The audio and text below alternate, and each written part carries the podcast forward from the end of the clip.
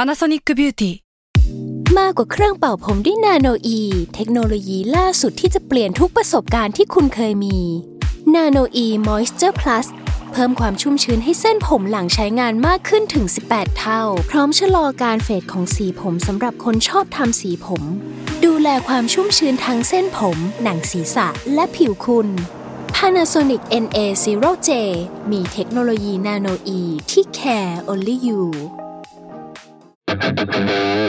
s a l m o n PODCAST มันสดอร่อย ทฤษฎีสมคบคิดเรื่องลึกลับ สัตว์ประหลาด ฆาตกรรม ความลี้ลับที่หาสาเหตุไม่ได้ เรื่องเล่าจากเคสจริงที่น่ากลัวกว่าฟิกชั่น สวัสดีครับ ผมยศมันประพงศ์ ผมธัญวัฒน์อิพุดม นี่คือรายการ Untitled Case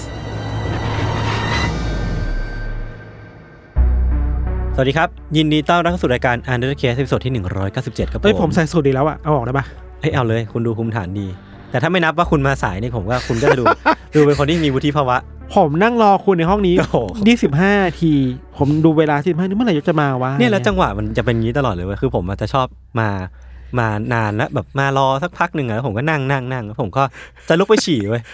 แบบตอนนี้มันสายสิบห้านาทีแล้วผมก็เออไปฉี่รอพี่ทันแป๊บหนึ่งกับพอกลับมาปุ๊บพี่ทันไม่กล้าชอบนั่งอยู่เนี่ยแล้วก็แบบถ่ายรูป เก็วิ่งว่างๆไปลงว่าแบบอ่ะกูมาสายอีกแล้ว ก็เราพูดผิดไหมว่าเรารอยศอยู่อะ ก็ถูกต้องแต่ว่าก่อนหน้านี้ผมก็รอพี่อยู่ไง แต่ไม่เป็นไรครับ เราจะไม่เอาเรื่องส่วนตัวมาปนกับงานงานครับ ผมใส่สูตรได้ใช่ไหม ได้เอาเลย โอเค โอ้คุณดูภูมิฐาน ผมคุยงานกับลูกค้ามา อ่ะ อันนี้เป็น EP แรกที่เรากลับมาจากหลังอีเวนต์ใหญ่ของเรา อ่ะ เออเรายัง คือคือผมสารภาพว่าพอไม่ได้อัดนานๆเนี่ยการเขียนสคริปต์เนี่ยมันก็มีแบบฝืดๆนิดนึงนะ อืม เหมือนต้องมานั่งปรับจูนกันว่า เอ๊ะแบบนี้มันถูกแล้วใช่ไหมนะหรือว่าเราจะต้องทำยังไงต่อ นี่ อืม นี่เพิ่ง อืม เพิ่งห่างไปแบบสามสี่อาทิตย์เองอะ เพราะไม่ได้เขียนมาประมาณสามวีคได้ไหม เออสามวีคได้ อืม ก็ถือว่านานนานประมาณหนึ่งเหมือนกัน ครับ อ่ะวันนี้เรากลับมาด้วยธีมที่ชื่อว่าทฤษฎีสมคบคิดเรื่องลึกลับ อ่า อ่าถ้าถ้ามาแบบเนี้ยน่าจะพอเดาเดากันได้แล้วแหละว่า หลังจากเนี้ย อันนี้คือตอนที่ 197เนาะ ครับ เราจะปิดซีซั่นกันตอนที่ 200 ครับ มันก็จะมีอีก 4 ตอนที่ที่เราจะหลงเหลือกันก่อนที่จะปิดซีซั่นกันไป เราสามารถหักคนฟังได้ไหม ว่า ก็ตอนต่อไปก็ไม่เอาสัตว์ประหลาด ไม่ได้ไม่ได้ คือมันก็มันก็เป็นไปตามคันลอง แต่มันมีตอนหนึ่งหักแน่นอน ก็คือตอนเนี้ย197เนี่ยคือทฤษฎีสมคบคิดเรื่องลึกลับ อ่า ตอนต่อไปน่าจะเป็นสัตว์ประหลาด อ่า แล้วตอนต่อไปเนี่ย199เนี่ย ก็ให้ทุกคนเดาแล้วมันตอนอะไร ฆาตกรรมไหม ไม่ไม่มันยังไม่ถึง 200น่าจะเป็นฆาตกรรม อ่า แต่หนึ่งเก้าเก้าเราอุบไว้ก่อนแล้วกันนะ อ่าร อให้ทุกคนติดตามกัน ครับ ก็เป็นธีมอะไรนะครับ ครับ อ่าวันนี้เรามาด้วยเรื่องของทฤษฎีสมคบคิดแล้วก็เรื่องลึกลับ อ่า ซึ่ง มันก็มีความความ เออ คล้ายกันอยู่ป่ะ ใช่แล้วแล้วเราเองอ่ะก็ไม่ค่อยได้ไปแตะแตะเรื่องทฤษฎีสมคบคิดนานมาแล้วเหมือนกันเนาะ ม เออคือก็คิดถึงไว้แบบตอนเก่าๆที่ ครับ ตอนที่หกมั้งที่เราเล่าเรื่องทฤษฎีสมคบคิดกันอ่ะ ครับ ก็ยังสนุกอยู่ แล้วก็รู้สึกว่าเป็นกลิ่นอายของ UC ที่อยากที่จะค่อยๆ ย้อนความหลังกลับให้ อืม มันกลับมาก่อนที่จะปิดซีซั่นกัน พูดเหมือนแบบเราจะจากลากันไปแล้วเลย จริงก็ยังนะมันแค่ปิดซีซั่นนะเราไม่รู้ว่าเขาจะให้เราหยุดแค่ไหนด้วยซ้ โอเค ำเออเอาวันนี้ผมเริ่มก่อนครับ ครับ คือจุดเริ่มต้นของผมที่หยิบเรื่องนี้มาเล่าเนี่ย คือผมไปเจอทฤษฎีสมคบคิดอันหนึ่งมาพี่ทัน มันมีชื่อว่า last Thursdayism หรือว่า อืม มัน last Thursday มันคือพฤหัสที่แล้วอะ า ก็คือลัทธิหรือว่าความเชื่อที่เชื่อว่า มันมีอะไรบางอย่างเกี่ยวกับวันพฤหัสที่แล้ว อีซึมนี่คือลัทธิอีเหรอ อะไรประมาณนั้นเอออา แนวคิดแนวความคิดหรือว่าไอเดีย คือมันเป็นแนวความคิดที่แปลกมากเว้ยเดี๋ยวค่อยๆเล่าให้ฟังแล้วกันนะว่ามันคืออะไร คือมันเป็นความคิดที่ว่าด้วยทุกสิ่งทุกอย่างที่มันอยู่ในจักรวาลของเราพี่ทัน ตั้งแต่ดวงอาทิตย์นะทางช้างเผือก สุริยจักรวาล ดาวอังคารโลก ดวงจันทร์สิ่งต่างๆนานาที่มันอยู่อยู่ควบคู่กับโลกเราเนี่ย อืม แล้วก็รวมถึงสิ่งที่อยู่บนโลกเราด้วยเนี่ย อืม ทั้งหมดเนี่ยมันเพิ่งจะถูกสร้างขึ้นเมื่อวันพฤหัสที่แล้วนี่เอง เฮ้ยน่าสนใจ คือแม่งแบบฮะตอนได้ยินครั้งแรกคือแบบอะไรนะ มันคือทุกอย่างที่เรารู้จักกันมาเนี่ย ใช่ เป็นผลพวงของการเกิดขึ้นเมื่อ last Thursday ใช่ ขนาดที่แล้ว ใช่ อ่า ตั้งแต่บิ๊กแบงสมมติว่าโลกนี้จักรวาลนี้มันเกิดขึ้นจากบิ๊กแบง อ่า หรือว่ามีใครสร้างโลกขึ้นมา อ่า ทั้งหมดเนี่ยมันเพิ่งถูกสร้างขึ้นเมื่อวันพฤหัสที่แล้วนี่เอง น่าสนใจอ่ะ คือภายใต้ชุดไอเดียในยพิธันอะไรก็ตามที่มันมีอายุ แล้วก็มีประวัติศาสตร์ยาวนานอ่ะอย่างเช่นดาวเคราะห์ฟอสซิล น้ำมันของเก่าเก็บยุคโบราณ หรือว่าพวกโมไออะไรพวกเนี้ยทุกอย่างเนี่ยนะครับ มันถูกสร้างขึ้นเมื่อพฤหัสที่แล้ว แล้วก็ถูกทำให้ดูเก่า แล้วก็ดูมีอายุให้เราเชื่อว่าทั้งหมดเนี้ยมีอายุนานแล้วทั้งจริงๆแล้วมันไม่ได้นานขนาดนั้น อืม อ่ะมาถามความเห็นพี่ทันก่อนที่จะไปต่อ อืม พี่ทันรู้สึกยังไงกับทฤษฎีนี้บ้างหรือว่ามันมีอะไรที่พี่ทันอยาก ตั้งข้อสังเกตขึ้นมาคร่าวๆได้บ้าง ถ้างั้นเนี่ยถ้าเรารู้สึกว่าเดจาบูเนี่ยแปลว่าเราเดจาบูจากอะไรอะ อ่า อ่า อาจจะเป็นแบบเฮ้ยชาติที่แล้วหรือเปล่า เออ ชาติที่แล้วคือพันหัสก่อนหน้านั้นอ่ะ แล้วชาติชาติที่แล้วมีจริงหรือเปล่า เพราะว่าทุกอย่างมันเริ่มต้นจากพื้นพฤหัสที่แล้วนะเว้ย อ่ะแต่เราเราอยากรู้ว่าถ้ามันทุกอย่างเริ่มต้นจากพันหัสที่แล้วเนี่ยมัน อืม มีกระบวนการยังไงทำให้เราเชื่อว่ามันผ่านมานานแล้วอะ อ่า อ่า มันมีมันไม่ได้มีคำอธิบาย เพียงแต่ว่า อ่า ทั้งหมดเนี้ยมันคือมันคือฟลอหรือว่าเป็นแนวคิดเบื้องต้นของไอเดียเนี้ยเว้ย ครับ เดี๋ยวผมเล่าต่อก่อนแล้วกัน เดี๋ยวค่อยมานั่งดิสคัสกันเนาะคืออย่างที่ว่าไอ้ลาเซอร์เดซึมเนี่ยมันเป็นทฤษฎีหรือว่าไอเดียที่มันค่อนข้างน่าสนใจมาก อืม แม้ว่ามันจะมันจะดูไม่ค่อยมีเซนเท่าไหร่นะแต่ว่ามันเป็นทฤษฎีที่เขาเรียกกันว่า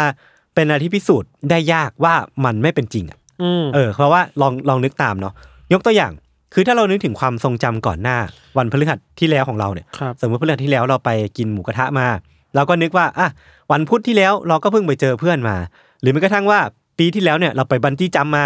ห้าปีที่แล้วเราสารภาพรักกับแฟนเก้าขวบเราฉลองวันเกิดกับที่บ้านที่ร้านอาหารแห่งหนึ่ง อืม คือแม้ว่าทั้งหมดทั้งมวลเนี้มันจะเป็นความทรงจำที่เราจะจำมันได้แม่นแค่ไหนก็ตามอ่ะแต่มันไม่เคยเกิดขึ้นจริงเว้ย อ่า เพราะว่าทั้งหมดมันจะเพิ่งถูกสร้างขึ้นมาเมื่อวันพฤหัสที่แล้วนี้เองอะ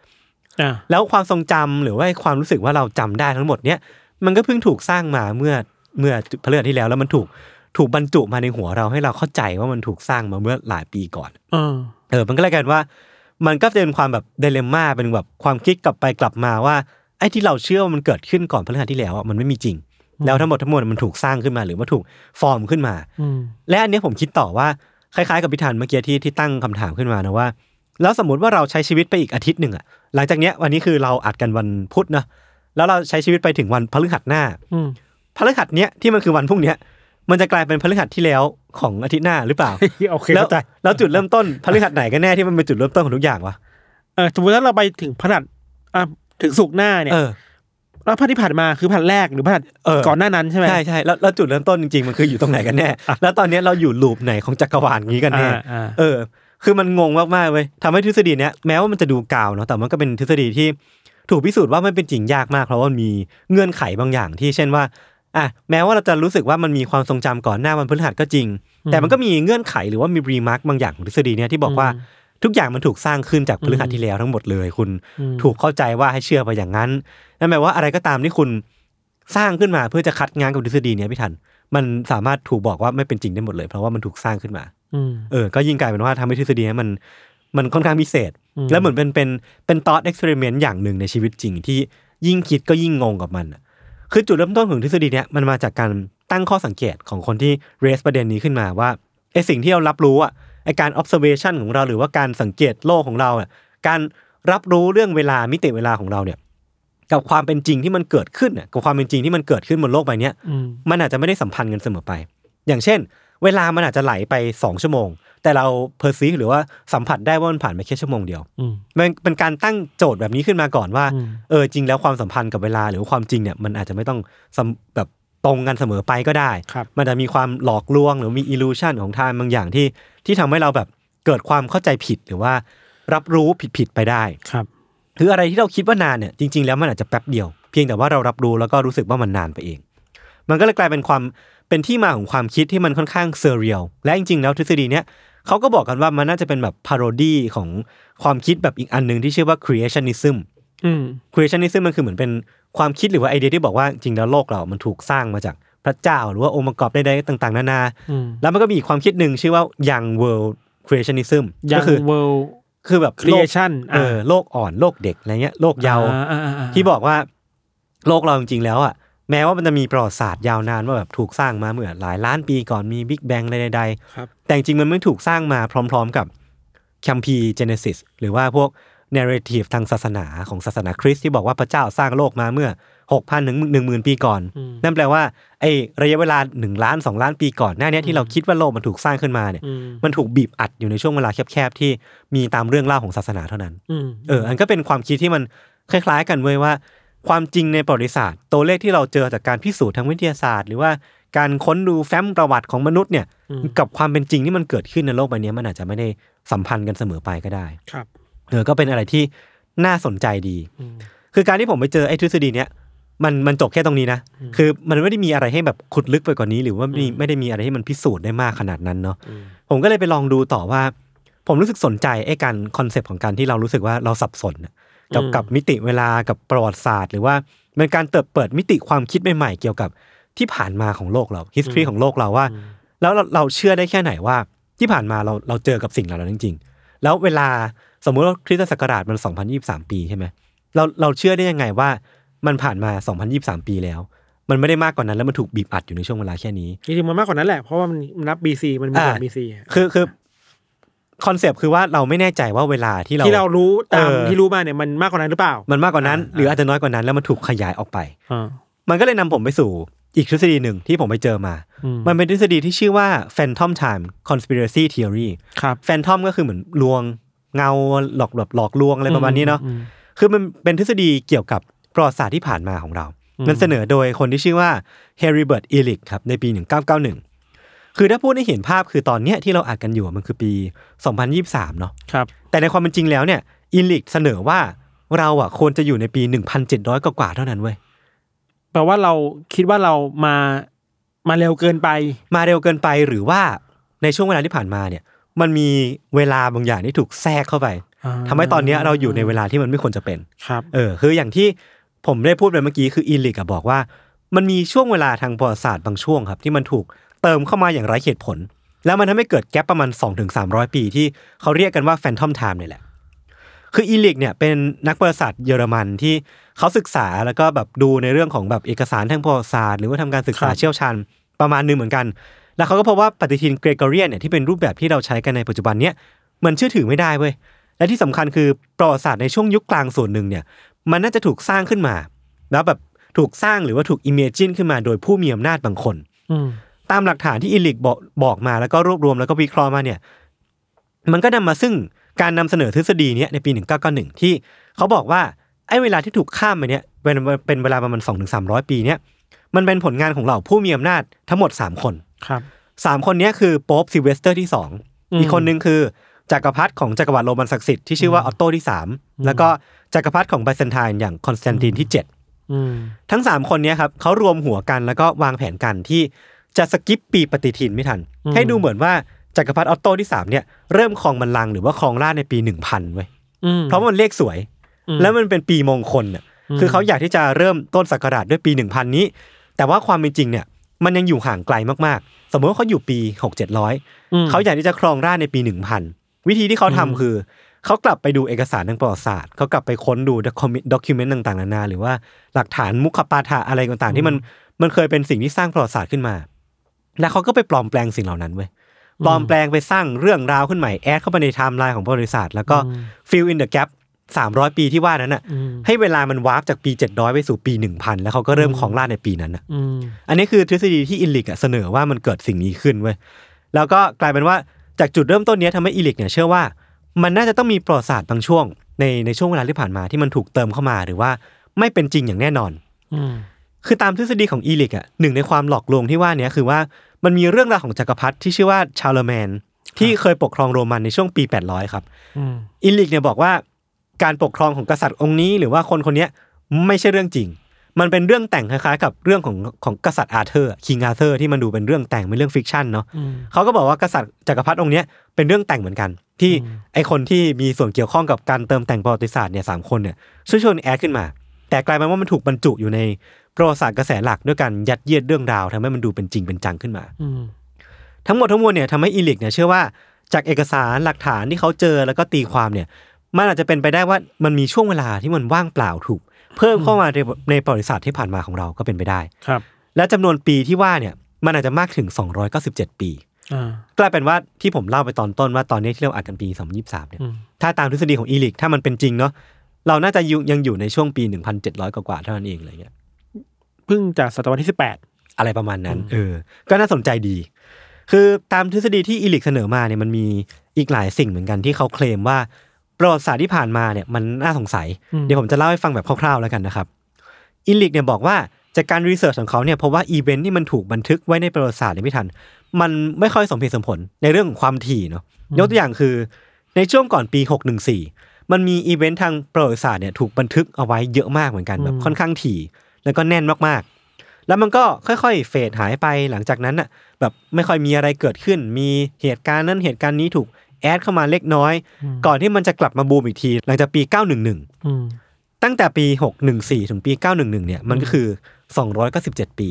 ที่อีลิกบอกไว้ อืม นั่นแปลว่าไอ้ช่วงที่มันมีอีเวนต์น้อยเนี่ยแปลว่ามันเป็นช่วงที่ถูกแอดขึ้นมาแบบจากความว่างเปล่า แล้วก็เป็นเป็นการเติมจินตนาการของคนเข้าไปทำให้มัน อืม ดูไม่ได้แน่นเท่าเท่าช่วงพีเรียดอื่นเนาะ อืม แล้วก็อีกอันหนึงที่อิลิกบอกไว้คือว่าเขาบอกว่าสถาปัตยกรรมของโรมันในช่วง อืม ศตวรรษที่ 10 เนี่ยมันดูโมเดิร์นแล้วก็ดูทันสมัยเกินกว่าที่มันควรจะเป็นในยุคนั้น ถ้าเทียบกับ อืม องค์ประกอบแวดล้อม หรือว่าถ้าเทียบจากเทรนด์หรือว่าไทม์ไลน์ใดๆเขาก็บอกว่าเออมันน่าจะเป็นแบบอะไรที่เขาสังเกตได้ว่ามันน่าจะไม่สอดคล้องกับความเป็นจริงเท่าไหร่อะไรเงี้ย อืม ในมุมของอิลิกเนาะและอิลิกก็ยังบอกว่าเขาอะโจมตีพวกนักประวัติศาสตร์ที่เป็นกระแสหลักว่า ทุกคนอะพึ่งพาซอสที่มันเป็นจดหมายเขียนมากเกินไป มันมีการจดบันทึกว่ามีปีนั้นปีนี้มีเหตุการณ์นี้เกิดขึ้น พวกนักประวัติศาสตร์อะเชื่อสิ่งนี้มากเกินไปทั้งจริงๆแล้วสิ่งเหล่านี้มันปลอมแปลงขึ้นมาได้ แล้วมันควรจะเชื่อในหลักฐานอื่นมากกว่าหรือเปล่า ซึ่งซึ่งผมอ่านในใจก็คิดนะว่าเราถ้าไม่เชื่อสิ่งเหล่านี้จะเชื่ออะไรวะ อืมอืม แล้วกูจะดูอะไรเนาะเออก็ก็รู้สึกว่ามันก็เป็นข้อแย้งที่มันดูไม่ค่อยน่าเชื่อถือเท่าไหร่ จริงๆมันจะมีเชิงเทคนิคอลอีกที่อิลิกเนี่ยเสนอมาว่ามันมีปัญหา แต่เอาเป็นว่าทุกคนน่าจะเข้าใจสิ่งที่อิลิกต้องการเสนอแล้วเนาะคือมันมีก็มันก็มีคนที่ซัพพอร์ตทฤษฎีนี้ของเขาอยู่บ้างเนาะแต่ว่ามันก็เป็นส่วนน้อยไว้ยพี่ทัน เพราะว่านักประวัติศาสตร์ส่วนมากอ่ะก็จะอยู่ขั้วตรงข้ามกับ อืม ทฤษฎีที่อิลิกเสนอมาว่า อืม เขาอะรู้สึกค่อนข้างเชื่อในประวัติศาสตร์กระแสหลักนี้อยู่แล้วแล้วรู้สึกว่ามันก็มีความน่าเชื่อถือของมันอะและสิ่งที่อิลิกเสนอมาจริงๆแล้วมันก็ไม่ได้เมคเซนขนาดนั้นหรือเปล่าหรือว่ามี อืม หลาย ๆ อย่างที่มันพอจะขัดขัดแย้งได้อะ อืม คือในมุมมองของของนักประวัติศาสตร์แล้วก็นักวิชาการกระแสหลักเนี่ยเขาบอกว่าเขาไม่ค่อยเห็นด้วยกับทฤษฎีของอิลิกสักเท่าไหร่เพราะว่าอากูเมนที่พูดมาแล้วมันเมคเซนมากๆ คือว่า ถ้าสมมติว่าโรมันมันมีช่วงเวลาที่ถูกสร้างขึ้นมา หรือว่าถูกแอดเข้ามาในประวัติศาสตร์จริงๆไม่ทัน แต่แล้วมันไม่ใช่แค่โรมันด้วยกันไหมโลกนี้มันไม่ใช่แค่โรมัน มันมีจีน มันมีเปอร์เซีย มันมีอิสลาม มันมีอารยธรรมต่างๆนานาวัฒนธรรมต่างๆนานาที่มันเกิดขึ้นมาในช่วงนั้นน่ะ อืม การหายไปของช่วงเวลาของโรมัน เราจะไปอธิบายความคืบหน้า การเติบโตขึ้นของอารยธรรมอื่นนอกจากโรมันในช่วงเวลาที่มันอิลิกอ้างว่าหายไปหรือไม่มีจริงได้ยังไง เพราะว่ามันผู้เรียนผู้แบบนั้นคือว่ามันสัมพันธ์กันเรื่อยๆ มันส่ง เออ ทอดกันมาเรื่อยๆ ใช่ใช่ คือกลายเป็นว่านักวิชาการหรือว่านักประวัติศาสตร์เขาก็แย้งเว้ยถ้า ถ้าคนสามคนที่ผมได้เล่าไปว่าเขาแอดประวัติศาสตร์ขึ้นมา นั่นแปลว่าอารยธรรมอื่นบนโลกอ่ะก็ต้องแอดแอดเวลาช่วงนี้ขึ้นมาด้วยเหมือนกันเหรออ มอืม แล้วเราจะสื่อสารยังไงให้ทุกคนรู้ว่าต้องแอดเวลา 297 ปีขึ้นมา ครับ แล้วก็หยุดหยุดการพัฒนาทุกอย่างเอาไว้ก่อนนะเออคือมันก็ไม่ค่อยมีเซนขนาดนั้นเนาะหรือมันมีอีกอากูเมนหนึ่งที่คนที่ศึกษาเรื่องดาราศาสตร์แบบโบราณขึ้นมาเนี่ยเขาก็พบว่า ถ้าเอาตารางการเกิดขึ้นของสุริยุปราคาเนี่ยตั้งแต่อดีตจนถึงปัจจุบันเนี่ยมาเทียบกับไทม์ไลน์ของของประวัติศาสตร์ทั้งของอิลิก แล้วก็กระแสหลักเองเนี่ยก็เพราะว่าประวัติศาสตร์กระแสหลักเนี่ยดูจะสอดคล้องกับการเกิดขึ้นของสุริยุสุริยุปราคามากกว่า อืม คือมันก็มีแบบหลักฐานทางหลาย ๆ ด้านที่มันสามารถบอกได้ว่า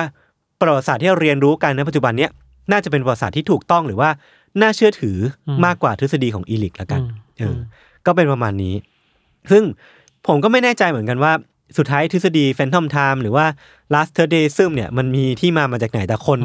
คนทั่วไปบนบนบนมนุษย์โลกเนี่ย อืม ดูจะมีทฤษฎีสมคบคิดเกี่ยวกับเรื่องประวัติศาสตร์ เวลา หรือว่าเรื่องเวลาหรือว่าการเกิดขึ้นของโลกเยอะเหมือนกัน อืม ก็ไม่แน่ใจว่าไอ้ทฤษฎีผมเล่าไปอ่ะมันไป อืม เกี่ยวข้องกับวันพีซแค่ไหนนะ เพราะว่าวันพีซเองก็มีการพูดถึงประวัติศาสตร์ที่หายไปด้วย อ่าช่วงเวลาที่หายไป เออผมผมรู้สึกว่า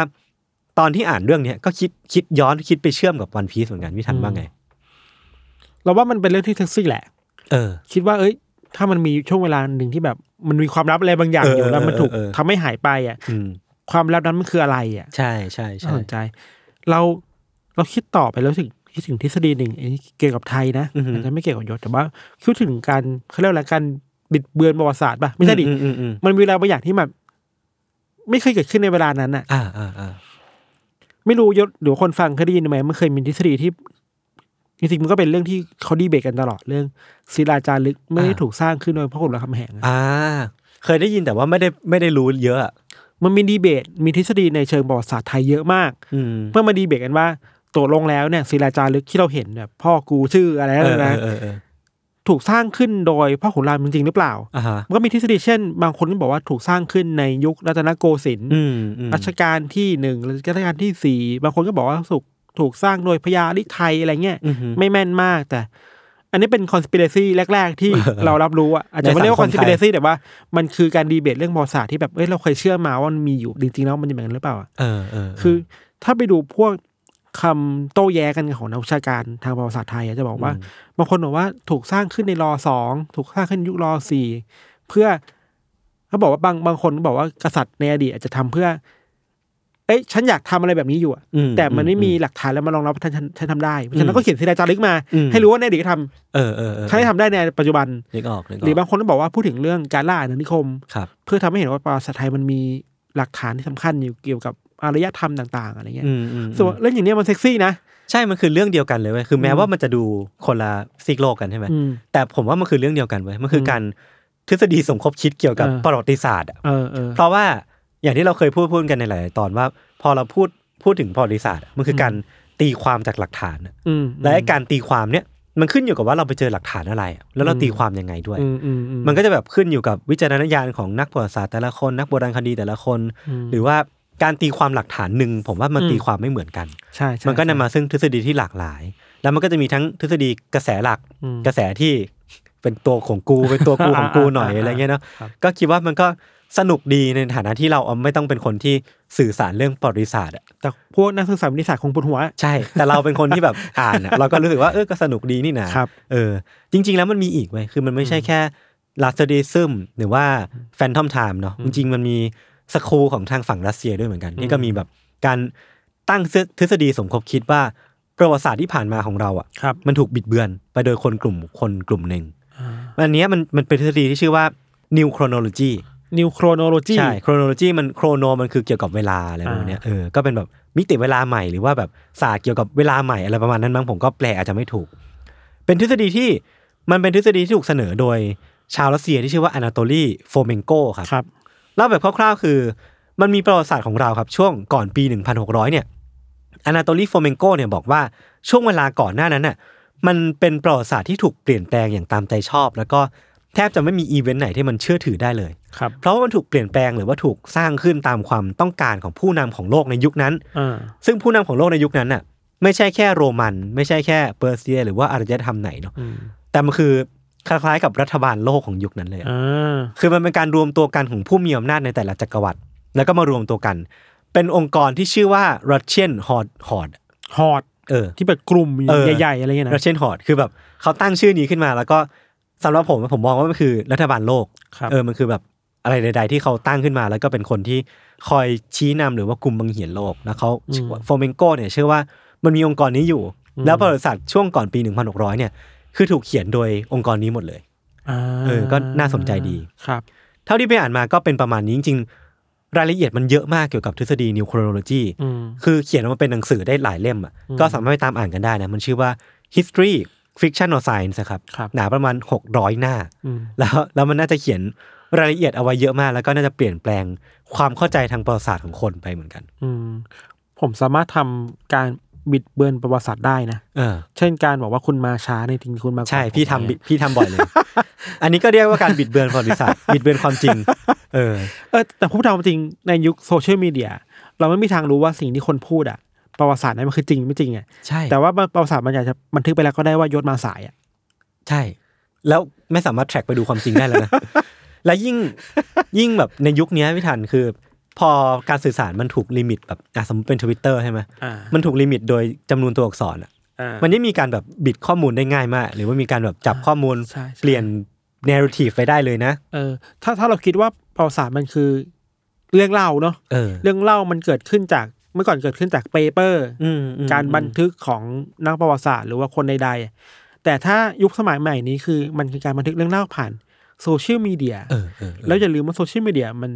อยู่ภายใต้อัลกอริทึมอยู่ อ่า ภายใต้ข้อจำกัดเรื่องวันเวลาสถานที่การการบิดเบือนข้อเท็จจริงอ่ะ หรือแม้กระทั่งเราก็อย่าลืมแฟกต์ที่ว่าโซเชียลมีเดียถูกบริหารโดยองค์กรเอกชน เออ เออ เพราะฉะนั้นมันก็ข้อดีเบตได้แหละในเชิง อืม ประวัติศาสตร์ว่า อืมอืม เราจะมองเรื่องเล่าประวัติศาสตร์นี้ยังไง ครับ อะไอย่างเงี้ย เออถ้าสมมุติว่าใครมีทฤษฎีสมคบคิดอะไรเกี่ยวกับ ประวัติศาสตร์ ถ้ารู้เยอะกว่าหรือว่าเคยอ่านอะไรพวกนี้มาบ้างเนี่ย ครับ ลองมาแชร์กันได้นะ เพราะว่าจริงผมก็ไม่ได้เก่งประวัติศาสตร์ หรือคิดว่ายศจริงๆมาช้าหรือมาเร็วก็มาบอกได้ บอกกันได้ แต่ผมรู้ความจริงอยู่แล้วแหละ แต่ไม่รู้ทุกคนจะเชื่อไหมแต่ว่าเอาเป็นว่ามาแชร์กันได้ ครับ มันมีอีกอันหนึ่งที่ผมทดเอาไว้ว่า อยากคุยคือทฤษฎีที่บอกว่าโลกเราแตกไปตั้งปีตั้งแต่ปี2012อะ อ๋อเพราะว่าอันนั้นป่ะอะไรนะ ปฏิทินมา ป ยัน ฏิทินมายันหรือว่า ะไงี้ย เขาว่ามีการทดลองวิทยาศาสตร์อะไรบางอย่าง อะไรประมาณนั้นแล้วก็แบบ ประมาณนั้น ค้นเจอมันเป็นอนุภาคฮิกส์ฮิกสันอะ เอ ไร อ สักอย่าอะไรง อะไรยังบางอย่าง เออ แบบ เออนั้นนะ ประมาณนั้นซึ่งก็เป็นทฤษฎีเกี่ยวกับการแตกของโลกหรือว่าประวัติศาสตร์ที่มันแบบก็น่าสนใจดีเหมือนกัน อืม เออแล้วก็จริง ๆ เรื่องนี้มันก็จะพ่วงมากับพวกแมนเดลาแมนเดลาเอฟเฟกด้วย อืม ที่บอกว่า อืม พอโลกเราแตกไปเสร็จปุ๊บ ตอนนี้เราอยู่ในอัลเทอร์เนทยูนิเวอร์สหรือว่าจักรวาลคู่ขนาน ม หลายๆอย่างที่เราเคยจำได้ว่าเป็นแบบนั้น จริง ๆ แล้วมันก็ไม่ใช่แบบแบบที่มันเคยเป็น หรือว่ามันถูกเปลี่ยนแปลงไปอะไรเงี้ย อืม ก็สนุกดีรู้สึกว่าพอเรามองประวัติศาสตร์ให้มันดูมีทฤษฎีของเราได้อะมันก็จะแบบเป็นอะไรที่สนุก แต่ก็อย่าลืมว่า เราเองก็ต้องเชื่อใน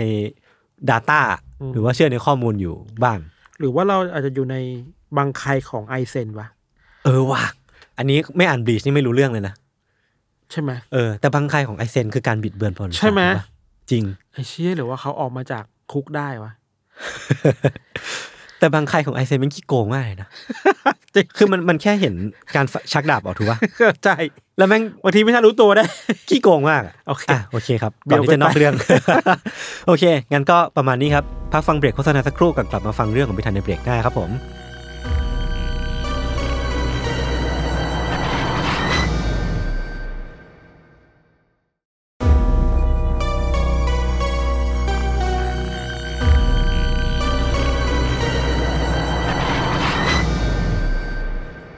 เรื่องของเราเนี่ย ก็เป็นเรื่องยาวหน่อย อืม เป็นจุดเริ่มต้นของเหตุการณ์เล็ก ๆ แต่ก็นำไปสู่ภาพใหญ่ที่ทำให้เห็นทฤษฎีที่เหมือนจะน่ากลัวได้เหมือนกัน อ่า เอาอย่างนี้ดีกว่า อ่า เราเล่าอย่างนี้นะครับว่า เรื่องราวเนี้ยมันเกิดขึ้นที่โรงแรมดังโรงแรมหนึ่ง ในเมืองที่ว่ามาร์ตินสเบิร์ก อ่า ในเวสต์เวอร์จิเนียใน ค อ รับ เมริกาเนาะ เหตุการณ์เกิดขึ้นในวันที่ 9 สิงหาคมปี 1991ยศ อืม คือในวันนั้นเนี่ยมีนักข่าวคนหนึ่ง คนนี้เป็นตัวละครหลักครับ นักข่าวคนนี้ชื่อว่าคุณแดนนี่คาโซลาโล อืม คุณแดนนี่เนี่ยเป็นนักข่าวสายแบบสืบสวนสอบสวน อืมอืม คุณแดนนี่ก็ได้เดินทางมาที่โรงแรมแห่งนี้ แล้วก็มาพักตามโรงแรมปกติ จ่ายเงินเช็คอิน เรียบร้อย เก็บของในห้องนอนเรียบร้อยเลยเนาะ ครับ ช่วงเย็นๆของวันนั้นนะครับ แดนนี่ก็ออกจากห้องพัก แล้วก็ไปนั่งชิลที่บาร์บาร์ประจำโรงแรมอะ อืม ด้วยความที่แดนนี่เป็นคนที่คุยเก่งชอบผูกมิตรกับผู้คนน่ะ แดนนี่ก็ทักทายคนนั้นคนนี้ทักทายพนักงานเสิร์ฟทักทายคนที่อยู่ในโรงแรมเนาะแล้วก็ได้คุยกับแขกของบาร์แห่งนี้อีกคนหนึ่ง อืม คุยกับคนชื่อว่าไมค์ลูนี่ ครับ คือแดนนี่เนี่ยไปเจอไมค์ลูนี่ที่บาร์บังเอิญเจอกัน ไมค์ก็บอกว่าเฮ้ยแดนนี่วันไหนก็มาคุยกับเขาหลาย ๆ เรื่องเนาะพอเริ่มคุยถูกคอครับ แดนนี่ก็เริ่มเปิดใจเรื่องส่วนตัวมากขึ้นคุยนั่นคุยนี่ใช่ไหมอยู่ดีๆแดนนี่ก็บอกกับไมค์ว่าเฮ้ยคุณรู้ไหมว่าตอนนี้ผมเป็นนักข่าวนะผมกำลังทำข่าวใหญ่มากๆเรื่องหนึ่งอยู่ อ่า ถ้าผมเปิดเผยมันออกไปแล้วเนี่ย มันจะเป็นการเปิดโปงองค์กรลับระดับโลก โห ที่แบบบงการโลกใบนี้อยู่ อ่า อืมแดนนี่บอกว่าไอ้องค์กรเนี่ยมันอยู่เหตุการณ์เบื้องหลังสำคัญสำคัญของโลกหมดเลย ครับ ไม่ว่าจะเป็นวิกฤตนิวเคลียร์ในคิวบา อ่า การควบคุมตัวประกันสหรัฐในอิหร่านในเรื่องอาโก้เนาะ อืม หรือกระทั่งการรอบสังหาร JFK ไว้ย อ่า แดนนี่บอกเนี่ยมันมีองค์กรเนี่ยคอยบงการสิ่งเหล่านี้อยู่ ที่เป็นอีเวนต์เปลี่ยนโลก ใช่ แล้วกัน ใช่ นี่คือวันนั้นครับแดนนี่ก็บอกกับไมค์ว่า อืม องค์กรเนี่ยมันอยู่ มันอยู่ข้างหลังเนาะดูเหมือนเป็นเงา ครั ชั บ กชักใยชักโยงโลกอยู่ อืม แล้วก็มีเครือข่ายแบบทั่วโลกอะยศ อืม องค์กรนี้ยังจับตาผู้คนแบบทั่วไปอะทั่วโลกแบบทุกวินาที รู้ว่าใครกำลังคุยกับใคร ครับ ใครกำลังติดต่อใคร ใครกำลังเดินทางไปที่ไหนเนาะแดนนี่ก็บอกเหมือนกันว่า แต่ไอการที่เขาออกมาเปิดโปงเรื่องเหล่านี้เนี่ย มันถือเป็นอันตรายต่อชีวิตเขามากๆเลยนะ อืม คือ องค์กรเนี่ยมันคงจับตาเขาอยู่แหละว่าเขาจะแบบออกมาเปิดโปงพวกมันน่ะ อืม แต่แดนนี่ก็แบบว่าเอ้ยแต่ผมเป็นนักข่าวอ่ะผมอยากจะเปิดโปงอยากบอกเบิกบอกความจริงกับทั่วโลกอะไรอย่างเงี้ยครับ อืม แดนนี่ได้บอกว่าองค์กรเนี่ยมันมีมันมีชื่อว่า The Octopus อ่าปลาหมึกยัก ป ษ์ ลาหมึกยักษ์ เออ เขาบอกว่าเขาตั้งชื่อ เพราะว่าองค์กรเนี้มันมีเหมือนแบบมีเครือข่ายเหมือนหนวดปลาหมึกอะ อ่า ที่สามารถชอนชัยไปได้ทุกพื้นที่ของโลกใบนี้ได้อะไรอย่างเงี้ยครับ ฟังแล้วมันก็ดูเป็นแบบ เวลี่ที่ซีสมคบคิดว่า อืม อารมณ์แบบ New World Order หรือแบบว่า เออเอออ อะไรพวกอิลูมินาติอะไรเงี้ย เออ แต่อันนี้เปลี่ยนชื่อเป็น The Octopus ครับ ครับ เราคิดว่าไม้เองอ่ะ อาจจะเหมือนโยที่นั่งฟังอยู่แบบ เอ้ยพี่มันจริงแค่ไหนวะ เออเวลาเราฟังเรื่องพวกเนี้ยมันจะมีแบบ เอ๊ะเราจะเชื่อดีปะวะ เออมันแฟนซีเกินไปหรือเปล่า เอออ อะไรเงี้ยครับ คุยถึงจุดหนึ่งครับ แดนนี่ก็บอกไอ้ยคุณไม่เชื่อก็ไม่เป็นไร อืม แต่เนี่ยเดี๋ยวผมเนี่ยจะไปเจอกับแหล่งข่าวคนหนึ่งที่จะบอกความลับ อันเนี้ยกับผม ครับ หลังจากนั้นครับแดนนี่ก็ออกจากออกมาจากบาร์เนาะแล้วเดินกลับมาในอีกไม่กี่นาไม่กี่นาทีอะแล้วผมเอ้ย คนนี้แม่งเทผมไปแล้วว่ะ อืม เขาไม่ยอมมาตามนัดอะไรเงี้ย ก็ไม่มีอะไรครับ หลังจากนั้นพอดื่มกันสักพักหนึ่งถึงประมาณสักประมาณสามทุ่มครึ่งครับแดนนี่และไมค์ก็แยกย้ายกัน อืม ออกจากห้องพักเนาะไมค์เองก็แบบเฮ้ยนั่งอยู่ที่บาร์ต่อก็แบบไอ้เรื่องนี้มันน่าเชื่อแค่ไหนว่าไอ้ออกโทปุสอะไรเนี่ย สายลงสายรับองค์กรชักใยโลกอะไรอย่างนี้หรอ คือเก็บมาคิดจริงจัง หรือ เหมือน ค กัน นนะ เมาหรือยังไงเดี๋ยวบางทีก็เป็นนักข่าวเขาไม่น่าหลอกเรานะ เออเออ อะไรเงี้ยนะครับ ก็ล่ำลากันไปไม่มีอะไรครับ แต่เชื่อไหมว่า วันนั้นเป็นครั้งสุดท้ายที่มีคนเห็นแดนนี่บนโลกใบเนี้ย ฮะก็คือ ก็คือว่าในวันต่อมา แม่บ้านของโรงแรมก็ได้ไปทำความสะอาดห้องพักของแดนนี่อะเปิดประตูเข้าไปพบว่า ในห้องน้ำเจอศพของแดนนี่อยู่แล้วเว้ย เชี่ย ร่างของแดนนี่เนี่ยนอนเสียชีวิตอยู่ที่อ่างอาบน้ำแล้วใน อ่า อ่างอาบน้ำก็มีเลือดเต็มไปหมดเลย ครับ มีเลือดติดอยู่ทั้งผนังที่พื้น อืม ตรงห้องทำงานต่างๆอะไรก็มีอะไรเงี้ยครับ อืม รอยเลือดของแดนนี่เนี่ยเยอะมาก จนตำรวจต้องแบบเข้ามารีบดูว่ามันคือเหตุการณ์อะไรนะครับ อืม พอตำรวจเข้ามาดูในห้องพบว่ามันมีกระดาษแผ่นหนึ่งเขียนบนเป็นโน้ตเนาะเขียนบนโต๊ะว่าเฮ้ยขอโทษด้วยกับสิ่งที่ผมทำลงไปเหมือนขอโทษที่ฆ่าตัวตายอะไรอย่างเงี้ยครับหลังจากที่ตำรวจได้วิเคราะห์ข้อมูลก็สรุปอย่างรวดเร็วว่าแดนนี่เนี่ยเสียชีวิตจากการฆ่าตัวตายในห้องน้ำ อ่ะฮะ เพราะว่าสภาพในห้องพักอะมันดูปกติมาก มันไม่มีการทะเลาะเบาะแว้งมันไม่มีการรอยของการต่อสู้อะ ไม่มีการบุกรุกเข้ามา ทุกอย่างมันปกติมาก แล้วก็กระเป๋าเงินก็ยังอยู่ เงินก็ครบอะไรเงี้ยดูแบบ อ่า ไม่ได้มีเหตุผลในการต่อสู้อ่ะ อืม แล้วเขาบอกว่าบริเวณแขนมันมีรอยแผลเหมือนกรีดข้อมืออะไรเงี้ยครับ อืม ถึงอย่างนั้นนะครับ มันก็มีข้อพิรุธหลายอย่างเว้ยเอาเราเล่าไปทีละอย่างยศคือว่า อย่างแรกเนี่ย ห้องพักข้างๆเนี่ย ไม่ได้ยินเสียงอะไรเลย อ่า คือถ้าจะมีคนแบบเมาหรือทำอะไรต้องมีเสียงนะครับ ก็ไม่ไม่มีครับ ต่อมาคือว่า มีข้อมูลว่าแดนนี่เนี่ยเสียชีวิตลงในวันเสาร์เนอะ อืม แต่ครอบครัวเนี่ยกลับได้รับแจ้งจากตำรวจในวันจันทร์ อ่า ผ่านไปแล้วสองวัน อ่า ทั้งที่การระบุตัวตนแดนนี่มันไม่ยากเลยเพราะมีมันมีบัตรประชาชนอยู่ มันมี มันมี นู่นนี่ข้อมูลเบอร์ ประ โท วัติ ร เข้าพักอะไรได้ เออมันไม่น่าติดต่อยากแต่ตำรวจ เออ โทรมาในอีกสองวันหลังจากนั้นนะครับ อือฮึ อันนี้เรื่องเรื่องที่สองเนอะเรื่องที่สามคือว่า ในวันที่แดนนี่ออกมาจากบ้านอ่ะเขาบอกจะเขาบอกที่บ้านว่าเดี๋ยวจะไปโรงแรมไปเจอแหล่งข่าวที่แบบจะไปพูดคุยกันนะเขาเอาเอกสารกองหนึ่งเกี่ยวกับดีออโตพ s เนี่ยประมาณร้อยกว่าหน้าเนี่ย อืม มาด้วย อ่า แต่ที่โรงแรมกลับไม่มีเอกสารนี้เลย อ่าฮะ แล้วมันจะหายไปไหนได้ยังไง เออ เรื่องราวมันก็เริ่มดูแบบลึกลับมากขึ้นน่ะ เออ ข้อพิรุธเหล่านี้ทำให้ครอบครัวแดนนี่เริ่มตั้งข้อสังเกตว่า หรือว่ามันมีใครบางคนที่จัดฉากการเสียชีวิตของแดนนี่วะ อือฮึ เพื่อป้องกันไม่ให้แดนนี่เนี่ย เปิดโปงความจริงเกี่ยวกับไอ้ออกโทปุสเนี่ยออกมา แล้วใครจะต้องการที่จะปกปิดความจริงเกี่ยวกับออ t ต p u s ก็คือออ t ต p u s เองหรือเปล่า ใช่ใช่มันมันเริ่มมันเริ่มน่าเชื่อถือมากขึ้นอ่ะ เออ เราคิดว่าไอ้ความไม่น่าไว้วางใจหรือบรรยากาศอึมครึมในคดีเนี้ยมัน อืม นำไปสู่ทฤษฎีสมคบคิดเยอะแยะมากมายหยด ครับ แต่ว่าจะเข้าใจได้ต้องเข้าใจว่าแดนนี่ไปหาอะไรมาก่อนน่ะ เออเออ เราย้อนกลับไปตอนที่แดนนี่มีมีชีวิตอยู่เนาะในปีหนึ่งเก้าก็ศูนย์นะครับ คือประมาณสักหนึ่งปีก่อนที่เขาจะเสียชีวิตเนี่ย ตอนนั้นเนี่ยแดนนี่เป็นนักข่าวสายอินเวสติเกตอะอารมณ์แบบพี่แยมนึกออกปะ อ่า แบบเวลามีเรื่องอื้อฉาวเขาจะไปสอบสวนอะไร อื เงี้ย มอืม มีอยู่วันหนึ่งแดนนี่ได้รับเบาะแสเกี่ยวกับข่าวอื้อฉาวในวงการคอมพิวเตอร์ซอฟต์แวร์เว้ย ครับ มันเป็นข่าวเกี่ยวกับบริษัทด้านไอทีบริษัทหนึ่งชื่อว่า i n s l a w อ่า ย่อมาจาก Institute for Law and Social Research หรือว่า i n s l a w แล้วกันนะครับ อินสลอเนี่ยเป็นองค์กรพัฒนาซอฟต์แวร์ อืม แล้วก็ขายซอฟต์แวร์ให้กับลูกค้าต่างๆเนาะ อืม อินสลอเนี่ยพัฒนาซอฟต์แวร์อันหนึ่งยศมันเป็นการเก็บ Data ข้อมูลประชากร อ่า แล้วเขาขายทำสัญญาขายไอ้ซอฟต์แวร์ตัวเนี้ยให้กับกระทรวงยุติธรรมของอเมริกา ก็น่าจะได้เงินมา ใช่ เออ กระทรวงเนี่ยอยากได้ไอ้โปรแกรมเนี่ยไปแทร็กพวกอาชญากรในเมือง ครับ ว่าเฮ้ยอาชญากรที่เราหมายตาอยู่เนี่ย อืม ท ทำอะไรอยู่อยู่ที่ไหนอะไรเงี้ยครับอินทรอเขาบอกว่าสิ่งที่เขามีอ่ะเขาพรวายได้ อืม ในการตามหาอาชญากรเนาะอย่าลืมว่าอันนี้คือหนึ่งเก้าเข้าศูนย์ยศ อ่า มันล้ำนะ มันล้ำมากเลยนะ มันล้ำมาก แล้วอเมริกาก็ซื้อไปเว่าทางการซื้อไปใช่ไหมครับ ครับ เข้าใจว่ากระทรวงยุติธรรมของอเมริกาเนี่ยเซ็นสัญญาสามปี อืม คือสามปีเนี่ยก็ develop ซอฟต์แวร์ไปด้วยกันน่ะ อืม แล้วก็ให้เงินลงทุนกับอินสตอเยอะมากประมาณแบบสิบ10 ล้านดอลลาร์ ปัญหาคือทำงานไม่ได้ประมาณปีปีหนึ่งสองปี อืม อยู่ดีๆ ทางการอเมริกาบอกว่า เอ้ยไม่เอาละ อ้าวยกเลิก ไม่จ่ายตังค์ อ่า ไม่สนใจเรื่องสัญญา แต่อินสตอก็ไม่ยอมสิ เพราะว่าเขาอะทุ่มทรัพยากรทั้งหมดอะไปไปในเพื่อให้การพัฒนาไอซอฟต์แวร์ตัวเนี้ยได้ดีที่สุดเว้ย เออนึกออกคือเอาเงินที่ได้มาจากรัฐบาลนี่แหละ มาอินเวสจ้างคนลงทุนสิ่งนั้นสิ่งนี้ไปหมดแล้ว สิ่งเหล่าเนี้ยทำให้อิสลอเนี่ยต้องล้มละลายไป อืม เพราะว่ารัฐบาลมันไม่อินเวสต่อ มันมันฉีกสัญญา อืม อะไรเงี้ยครับ เรื่องอื้อฉาวเนี่ยยอดอาจคิดว่าเป็นสิ่งที่ทำให้แดนนี่สนใจ แต่มันมีเรื่องที่มากกว่านั้นไว้ยคือว่าแดนนี่ไปเจอว่าเฮ้ยหลังจากที่ไอทางการอเมริกาไม่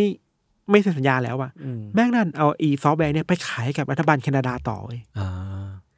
คือทางอิสลอก็ไม่รู้ว่าอ้าวทำไมโปรแกรมฉันไม่อยู่อยู่ในมือของรัฐบาลแคนาดาได้อะไรเงี้ย มันก็เลยเป็นเรื่องใหญ่มาก ๆ ว่า เอ้ย คุณหากำไรจากซอฟต์แวร์หรือเปล่า หรือคุณทำอะไรอย่างนี้หรือเปล่า อะไรเงี้ยครับ แดนนี่เนี่ยในฐานะนักข่าวก็ได้กลิ่นตู่ๆว่าแหละ พยายามไปสืบค้นต่อว่า แล้วไอ้โปรแกรมเนี่ยมันไปอยู่ในมือของแคนาดาได้ยังไง เออ พอนักข่าวได้เปิดโปงเรื่องอื้อฉาวนี้เนาะ มันก็เริ่มเป็นข่าวใหญ่ขึ้นนะครับ แล้วก็มีการ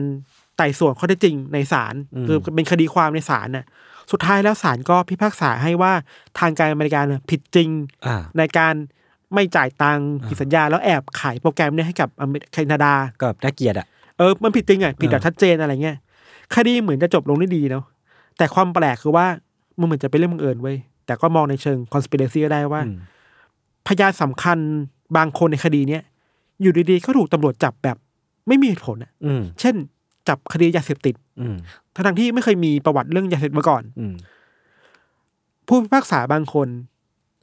ถูกถอนใบพิพากษาออกไป อ่า เพราะว่ามีส่วนเกี่ยวข้องกับคดีนี้ คนที่ให้เฟเวอร์กับคดีนี้กับอินสลอว่า อ่า เอ้ยเห็นด้วยเห็นอินสลอถูกถอนใบพิพากษาถูกถูกถอนใบอนุญาตอะไรสักอย่างไปเนี่ยนะ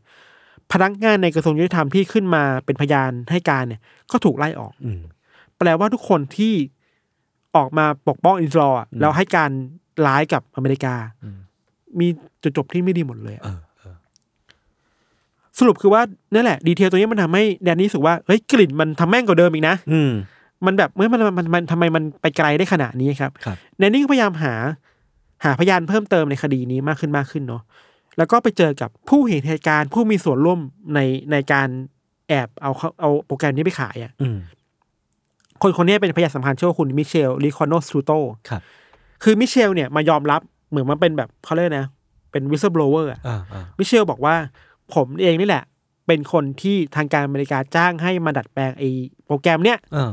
เพื่อเอาไปทำอะไรอย่างอื่น อ่าฮะ และขายต่อแคนาดา อ่า สิ่งที่มิเชลออกมาเปิดโปงยศมันเป็นเรื่องใหญ่มาก เพราะมิเชลบอกว่า เฮ้ย สิ่งนี้ผมดัดแปลงข้อมูลแล้วอะมันทำให้ทางการอเมริกาหรือว่า ทางการใดๆก็ตามได้ข้อมูลนี้ไปอะคุณสามารถแทร็กได้ไม่ใช่แค่อาชญากรนะ แต่คุณแทร็กคนได้ทั้งประเทศอะ อ่าฮะ ว่าคนนี้อาศัยอยู่ที่บ้านหลังนี้ ไฟฟ้าที่บ้านใช้เปิดอยู่หรือเปล่า โอ้โหขั้นนั้นเลยเหรอ ขั้นนั้นแบบเปิดไฟหรือยัง อืม โทรหาใครอะไรเงี้ยมันแปลว่ามันคือการสอดแนมประชาชนโดยรัฐบาลของตัวเองครับ อืม มิหนำซามมิเชลออกบอกด้วยว่า ทางการอเมริกาไม่ได้ขายโปรแกรมนี้ให้กับแค่แคนาดา อ่า แต่ขายให้กับประเทศกว่า 80 ประเทศทั่วโลก โอ้โหเออ ไปไกลถึงขั้นความมั่นคงที่ทางการอเมริกาสามารถดูได้ว่า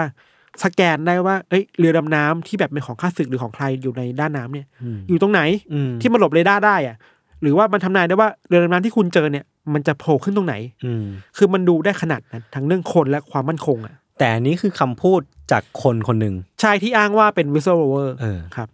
ฟังดูเวอร์เนาะแต่ถ้าเรามาคิดดีๆยศ ไอเทคโนโลยีแบบเนี้ยเมื่อก่อนอาจจะทำไม่ได้ อืม แต่เดี๋ยวนี้มันก็ทำได้แล้วแหละ มีอย่างเปกาซัสอะไรพวก เออมันเริ่มทำได้แล้ว ที่ อะไรอย่างงี้นะ เ แต่เมื่อก่อนมันดูมันใหญ่โตเพราะว่าแบบเฮ้ยมันเหนือจินตนาการ เออเออ คนยุคนั้นอะไรเงี้ยครับ อะไรแบบเนี้ยถ้ามันเป็นเรื่องจริงเนาะมันก็จะบอกว่าไอการสอดแนมคนด้วย Data เหล่าเนี้ยมันไม่ได้มีแค่ในอเมริกา แต่มันเกิดขึ้น 80 กว่าประเทศหรือทั่วโลกได้อะ ครับ แดนนี่ก็สืบเรื่องนี้ต่อไปครับ เจอตัวละครต่างๆ มากมายเขาพบจุดเชื่อมโยงว่าเฮ้ยมันมีเรื่องนี้อ่ะคนที่เกี่ยวข้องกับเรื่องนี้บางคนนะยศ เคยมีบทบาทในการทำงานให้กับ CIA มาด้วย อ๋อบ างคนก็มีความใกล้ชิดกับนักการเมืองคนสำคัญสำคัญหรือประธานาธิบดีก็มีอะไรเงี้ย อืม ตอนเนี้ยแดนนี่แม่งเริ่มมีภาพในหัวแล้วเว้ยว่า อืม เฮ้ยหรือตัวการสำคัญในเรื่องเนี้ยมันคือองค์กรอะไรสักอย่างที่ทำงานกันแบบมีความสัมพันธ์ เป็นทีมวะ มันโยงใยเป็นทีมว่าอะไรเงี้ย ออ หนึ่งคนที่แดนนี่ได้ไปคุยด้วย เป็นอดีต CIA ชื่อว่าฮาร์ว r d ดฮัน ครับ ฮาร์ว r d ดฮันเนี่ยคือหนึ่งใน CIA ที่เคยไปอยู่ในคดีวอเตอร์เกตอะ อ่า ที่เป็นคนไปไปตั้งเทปดักฟังในสำนักงานเดโมแครตอะ อ่าฮะ ฮันก็เล่าหลาย ๆ อย่างว่า เอ้ยเขาก็เคยรู้มาเกี่ยวกับไอ้องค์กรนี่เหมือนกันนะ อะไรเงี้ยครับ ม ทีเนี้ยฮันน่ะเล่าจนแบบว่าบอกตัวละครมาขึ้นเรื่อย ๆ ว่า เอ้ยเรื่องนี้มีคนนี้เกี่ยวข้อง เรื่องนี้มีคนนี้เกี่ยวข้องใช่ป่ะจนทำให้แดนนี่สามารถโยงใยความสัมพันธ์ได้ระยศคือสิ่งที่แดนนี่เขาโยงคือแบบนี้ สมมติมีคนสามคน A B C ใช่ป่ะเหตุการณ์แรกเนี่ย A B C มีส่วนเกี่ยวข้องหมดเลย เหตุการณ์ที่สองเนี่ย A กับ B เกี่ยวข้อง อืม เหตุการณ์ที่สามเนี่ย C กับ B เกี่ยวข้อง อืม และเหตุการณ์ที่สี่คือ A กับ C เกี่ยวข้อง อ่า แต่ถ้าคุณแบบมาโยงเป็นไดอะแกรมอ่ะ อ่า จะบอกว่าทุกทุกเรื่องมันมีคน A B C D นี้หมดเลยอ่ะ อ่าอ่าอ่าอ่า เนื่องว่าคือบางคนเรื่องนี้อาจจะไม่เกี่ยวแต่เรื่องนั้นเกี่ยวอ่ะ อ่า มันแปลว่าแดนนี่บอกว่านี่ไงมันทำงานเป็นทีมนะครับ มันมีการแย่งย้ายการทำงานเป็นทีม แล้วก็โยงใยอะไรบางอย่างอยู่ในโลกใบนี้อะครับ อืม ตัวอย่างเรื่องราวที่แดนนี่พบว่ามีคนเกี่ยวข้องในไดอะแกรมนี้นะในตารางเนี่ยเช่น คดีการลอบสังหาร JFK อืม การชิงตัวประกันในอิหร่าน อืม วิกฤตนิวเคลียร์ที่คิวบาหรือถึงวอเตอร์เกตสี่ห้าเรื่องเนี่ยแม่งมีตัวละครเดียวกันซ้ำๆหมดเลยเว้ย เออ แล้วตัวละครเนี่ยมันดันมันมีส่วนเกี่ยวข้องกับการเอาโปรแกรมเนี่ยไปขายแคนาดาด้วย อ่า แปลว่าเฮ้ยมันไอขายโปรแกรมเนี่ยมันคือประตูที่แบบไปสู่ภาพใหญ่กว่าเดิมอะยศ อืมฮึ แดนนี่ก็ได้ตั้งชื่อกลุ่มองค์กรนี้อะว่าดีออ o ต u ุสขึ้นมา อ่า ตามฟังก์ชันที่เราบอกไปเหมือนหนวดปลาหมึกที่โยงใย โยง แทรก ใย ซึม แบบ เออ ไปได้ทั่วโลกอะไรเงี้ย พอผ่านมาถึงปี 1991 ครับ แดนนี่ก็หมกมุ่นกับคดีนี้มาก ๆ เนาะเขาก็เริ่มปฏิปต่อเรื่องราวของไอออโตปุสได้มากขึ้นครับ อืม เขาบอกเขาบอกว่าตอนนี้มันเหลือแค่หลักฐานบางอย่างเท่านั้นเองแหละที่มันจะพาเขาไปเจอตัวการได้ อ่า ตอนเนี้ยเขาเจอไอ้พวกข้างล่างได้หมดแล้ว อืม เหลือแค่ข้างบนนี่แหละเอเฮเทเนี่ยว่าจะเป็นใครอะไรเงี้ย อืม แดนนี่เชื่อว่าบุคคลที่เขาเจอมาเนี่ย มันเป็นเพียงแค่คนระดับล่างๆหรือแบบระดับองค์กร ฐานพีระมิด ฐานเล็กๆอ่ะ อ่า ต้องการตัวหัวของออโตบอสให้ได้ครับ ครับ มันมีหลายต่อหลายครั้งครับที่แดนนี่ต้องเผชิญกับความยากลำบากในการสืบเนาะ เช่น ต้องไปเจอกับแหล่งข่าวที่ค่อนข้างน่ากลัว เป็น อืม หัวหน้าแก๊งอาชญากร เป็นแก๊งยาเสพติด เป็นอดีตมาเฟียอดีต CIA ซึ่งคนเหล่าเนี้ยมันมันมีอิทธิพลน่ะ ซึ่งแน่นอนว่าทำให้เขาไปสู่จุดอันตรายได้ในชีวิตนะ อ่า คนคนหนึ่งที่รับรู้สถานการณ์มาตลอดคือพี่ชายของแดนนี่ ครับ พี่ชายของแดนนี่เนี่ยก็รับรู้เรื่องราวของแดนนี่มาเสมอๆครับ แล้วก็เตือนเสมอว่าเฮ้ยแดนนี่ถ้าคุณก้าวเท้าไปมากกว่าเนี้ยมันอันตรายแล้วนะ อืม มันเอาชีวิตคุณนะอะไรเงี้ยครับ อืม ในช่วงหลังๆก่อนที่แดนนี่จะเสียชีวิตได้ไม่นานยศ แดนนี่ก็เคยคุยกับพี่ชายนะ อันนี้พี่ชายบอกมาเลยว่า แดนนี่เคยบอกว่า เออ ถ้าจะมีเหตุอะไรที่เขาเสียชีวิตอ่ะ อืม อย่าไปเชื่อนะ อืม คือ don't believe it อ่ะ อ่า อย่าไปเชื่อว่าผมตายแบบนั้นอ่ะ อ่า คือพูดทิ้งท้ายไว้แล้วอย่างนั้นอ่ะ แสดงว่าเดาไว้ก่อนว่า อืม การเสียชีวิตของแดนนี่มันน่าจะมีพิรุษหรือว่ามีเงื่อนงำบางอย่าง ใช่ใช่เหตุการณ์ก็เดินทางมาถึงเดือนสิงหาคมปีหนึ่งเก้าเก้าหนึ่งเนาะแดนนี่ก็ออกจากบ้านไป พร้อมกับแฟ้มของไอออโตปูสเนี่ยร้อยหลายร้อยหน้า อืม ออกไป แล้วก็ก่อนออกไปบอกผู้ชายว่าเอ้ยเดี๋ยวจะไปเจอกับแหล่งข่าวสำคัญเบอร์หนึ่งอะไรเงี้ยครับหลังจากนั้นแดนนี่ก็เดินทางมาที่เมืองมาร์ตินสเบิร์กครับในเวสต์เวอร์จิเนียเนาะเขาไปเจอกับผู้ชายคนหนึ่งชื่อว่าคุณวิลเลียมริชาร์ดเทอร์เนอร์ถ้าสองคนได้เจอกันวิลเลียมริชาร์ดเทอร์เนอร์เนี่ยเป็นแหล่งข่าวเบอร์ใหญ่ของของแดนนี่ อืม วิลเลียมเนี่ยให้ข้อมูลมา แต่แดนนี่ผิดหวังมาก เพราะว่ามันเป็นข้อมูลแบบคอร์รัปชันในระดับองค์กรเล็กๆอะ่ะมันไม่ได้สาวไปสู่ตัวแบบหัวหัวใหญ่ของออโตบุสแบบที่เขาคาดหวังได้ อื เนาะ ม หลังจากนั้นครับแดนนี่ก็ปักหลักอยู่ในเมืองนี้หลายวัน อยู่ในโรงแรมเพื่อรอเจอกับแหล่งข่าวอีกคนหนึ่งซึ่งไม่รู้ว่าใครอะไรเงี้ยซึ่งมาดูที่หลังว่าแหล่งข่าวเนี่ยที่แดนนี่นัดไว้เนี่ยไม่มาตามนัด อ่า หรือถูกทำให้ไม่มาตามนัดอะไรเงี้ยก่อนที่วันต่อมาจะมีคนมาพบว่าเออเป็นศพของแดนนี่ไปแหละ อืม ในอาบน้ำอะไรครับ หลังจากที่แดนนี่เสียชีวิตไปครอบครัวของแดนนี่ก็มีคำถามเยอะมากๆแหละ คือพวกเขาไม่เชื่อว่าแดนนี่จะฆ่าตัวตายเว้ย อ่าอ่า คือหลักฐานหลายๆอย่างหรือว่าข้อมูลที่เขาขุดคุยมันพาไปสู่ความอันตรายได้มากกว่านั้น อืม อีกอย่างหนึ่งที่ทางครอบครัวงงมากคือว่า เฮ้ยไอ้หลักฐานคราบเลือดต่างๆยศมันถูกเคลียร์ภายในไม่กี่ชั่วโมงเว้ย อือหือ ทั้งที่มันคือครามซีนอ่ะ อืม คุณเช็ดเลือดออกคุณล้างเลือดทุกอย่างล้างลายมืออะไรต่างๆออกจากห้องเร็วมาก อืม แล้วตำรวจก็โทรมาอีกสองวันให้หลังอ่ะ เออ มันดูแบบไม่เมคเซนเลยอ่ะ คือมันขัดแย้งกันว่าแบบอ่ะจัดการเร็วก็อาจจะดีแล้วถ้าคุณแล้วเขามั่นใจมากๆว่าคือการฆ่าตัวตายแบบรวดเร็วมาก ใช่ ๆ แล้ว แต่ ที่สำ โทรไปบอกช้ามาก ใช่ แล้วที่สำคัญคือ เอกสารกว่าหลายร้อยหน้า เออ เกี่ยวกับ The Octopus มันหายไปจากห้องพักอะ่ะ เออเออ สำหรับเราแล้วเนี่ย เคสนี้ของแดนนี่เนี่ย มันก็จริงๆมันประมาณนี้แหละ แต่เราเราคิดว่า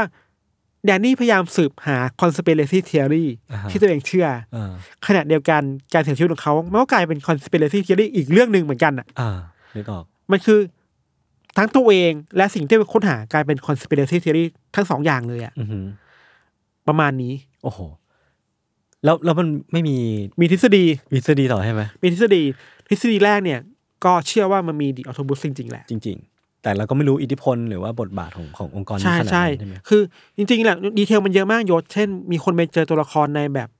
คดีการรอบสังหาร JFK ว่าคนนี้เคยจ้างคนนั้น อืม คนนี้เคยมีอยู่ส่วนเกี่ยวข้องกับกรมตำรวจ แล้วก็มาโผล่ในคดีนี้อะไรมันเยอะแยะมันตัว คือมันต่อจุดได้ถูกปะ มันต่อจุดได้แต่ว่าคำถามคือไอการต่อจุดเนี้ยเราคิดไปเองหรือเปล่าว่ามันสัมพันธ์กัน นึกออก หรือแค่บังเอิญอะ อ่าอ่าอ่าอ่า แต่ในฐานะที่แดนนี่สืบคนเขาก็เชื่อว่าออโตบุสมันมีจริง อื มันอยู่เบื้องหลังเหตุการณ์ใหญ่ๆจริงๆอะไร อื เงี้ย ม อันนี้ทฤษฎีแรกว่าหลักฐานมันมั่นคงเพียงพอ ทฤษฎีต่อมาเรื่องที่สองเนี่ย เขาบอกว่ามันอาจจะไม่มีไอออกโทพุสหรอกยศ แต่ว่าเราไปฏิเสร็จไม่ได้ว่าไอการขุดคุยข่าวของแดนนี่เนี่ย มันไปเจอความจริงอะไรบางอย่างที่มีคนไม่อยากให้เปิดโปงอะเปิดโปงอะ เออ คือ โอเคปลายทางที่มาทำอะไรแดนนี่อาจจะไม่ใช่ออโตพุสเป็นแบบมาเฟียอาช แล้ว ญา เขา ก ไปข้อ รง เกี่ยวกับคน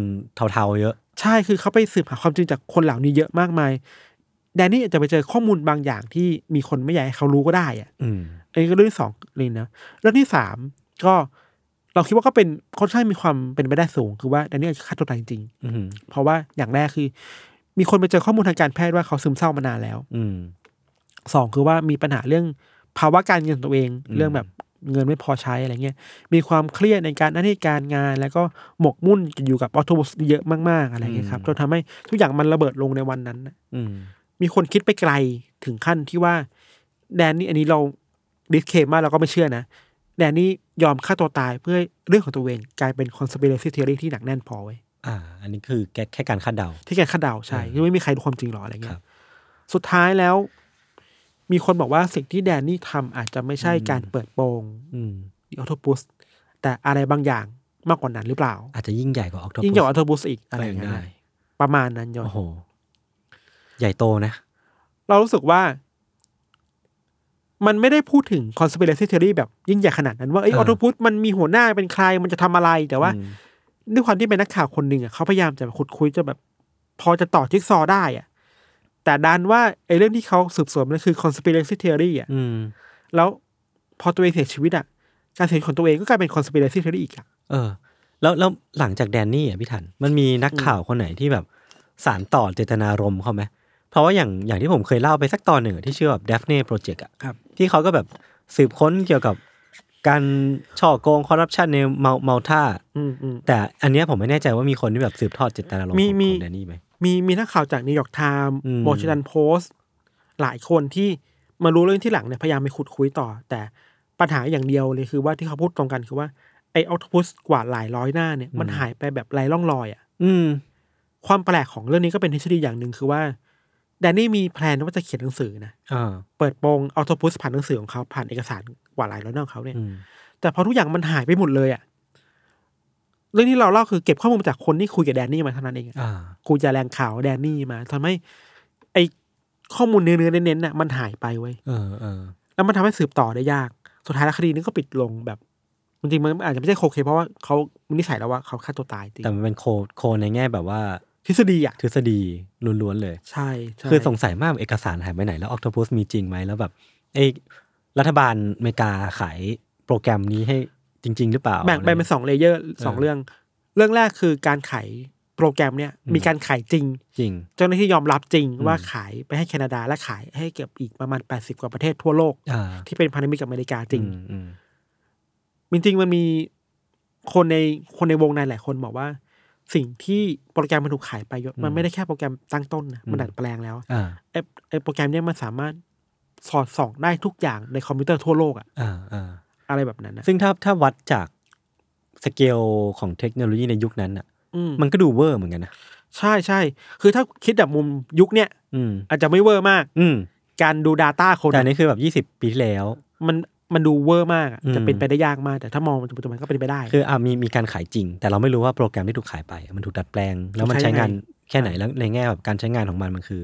อะไร ใช่ใช่ แล้วใครเป็นคนที่อยู่เบื้องหลังเรื่องนี้ ใช่ ทั้งหมด กับ อะไรอย่างเงี้ยเนอะ อีกอย่างหนึ่งคือ อันนี้เราพูดแบบระมัดระวังตัวมากๆคือว่า อืม เราแยกเรื่องนี้ออกจากการเสียชีวิตของแดนนี่นะครับ พูดแค่ทฤษฎีล้วนๆน่ะ อืม ทฤษฎีนี้มันก็มีข้อบกพร่องอย่างหลายๆอย่างเวลาพูดถึงออโตพูเช่น อืม มันไม่ได้มีเรื่องเล่าแบบหนักแน่นแบบ New World Order นึกออกปะ เเเห รือว่าอิลูมินาติที่แบบเฮ้ยเรารู้ว่า อืม มีเป้าหมายอะไรจะทำอะไรออโตบูสมันไม่ได้เป็นนามธรรมขนาดนั้นนะ อ่ ว่าจะเป็นอะไร เห อ่ะ มือนออบเจกตีฟมันยังไม่ชัด เราไม่รู้ด้วยซ้ำว่าองค์กร ใช่ นี้มันถูกตั้งขึ้นมาเพื่ออะ ใช่ ไร ใช่ คิดได้อีกแง่หนึ่งแต่การที่เอกสารของแนนนี่กว่าหลายหลายล้านหายไปมันทำให้เราไม่รู้สิ่งนั้นไง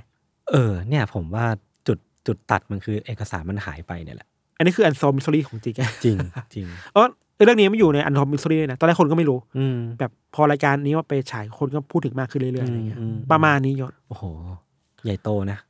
ใหญ่โต เออผมชอบที่มันแบบไปเชื่อมกับพวกวอเตอร์เกตหรือว่าพวก อืม JFK เมื่อกี้ที่พี่ทันเล่ามาอะไรเงี้ย คือเราว่ายุคประมาณหนึ่งเก้าเจ็ดศูนย์ถึงประมาณหนึ่งเก้าเก้าศูนย์อะไรเงี้ย มันคือยุคที่ conspiracy theory มันบูมมาก เหมือนมันมีอีเวนต์อีเวนต์เกิดขึ้นเยอะอะ โดยเฉพาะสงคราม เออ สงคราม สง เย็ ครามเย็น น การรอบสังหาร JFK อืม การประท้วงในอเมริกามากมายอะ ครับ มันเกิดขึ้นมันทำให้เกิดความบรรยากาศของความไม่ไว้วางใจกันในสังคมอ่ะ เออเออเออจริงมันที่อเมริกามันมีทฤษฎีสมคบคิดเยอะจริงๆนะ อืม มันมีเหตุการณ์หนึ่งที่ผมไม่ได้เล่าแต่ว่ามันคือแบบเหตุการณ์ที่ไปเจอละผมไม่ได้อ่านละเอียด แต่ว่ามันคือแบบไปเจอชิ้นส่วนของ something บางอย่างที่มันดูเป็นแบบวัตถุลึกลับที่บินบนท้องฟ้าที่รอสเวลล์ อืม และคนก็เดากันว่าอันนี้อาจจะเป็น UFO อืม แต่จริงๆแล้วมันคือแบบบอลลูนสอดแนมของทางอเมริกาที่ อ่า ใช้ในช่วงสงครามเย็นอะไรเงี้ย อ่า ก็แบบเออมันก็เป็นประเทศที่อุดมไปด้วยทฤษฎีสมคบคิดจริง ๆอ่ะ ครับ เออ ก็ถ้าใครมีอะไรอยากคอมเมนต์ก็คอมเมนต์กันได้ครับ ครับ เรามาพูดคุยเพราะว่าวันเนี้ยเน้นดิสคัชชันเลย ครับ พอเป็นทฤษฎีสมคบคิดก็อยากฟังความเห็นกันทุกคนนะครับ ครับ งั้นวันนี้ก็ประมาณนี้นะพี่ทัน อืม พวกผมสองคนก็ลาไปก่อน ติดตามรายการของพวกเราทั้งสองคนได้ทุกช่องทางของสมอดแก๊สเหมือนเดิมครับ ครับ สวัสดีครับ ครับ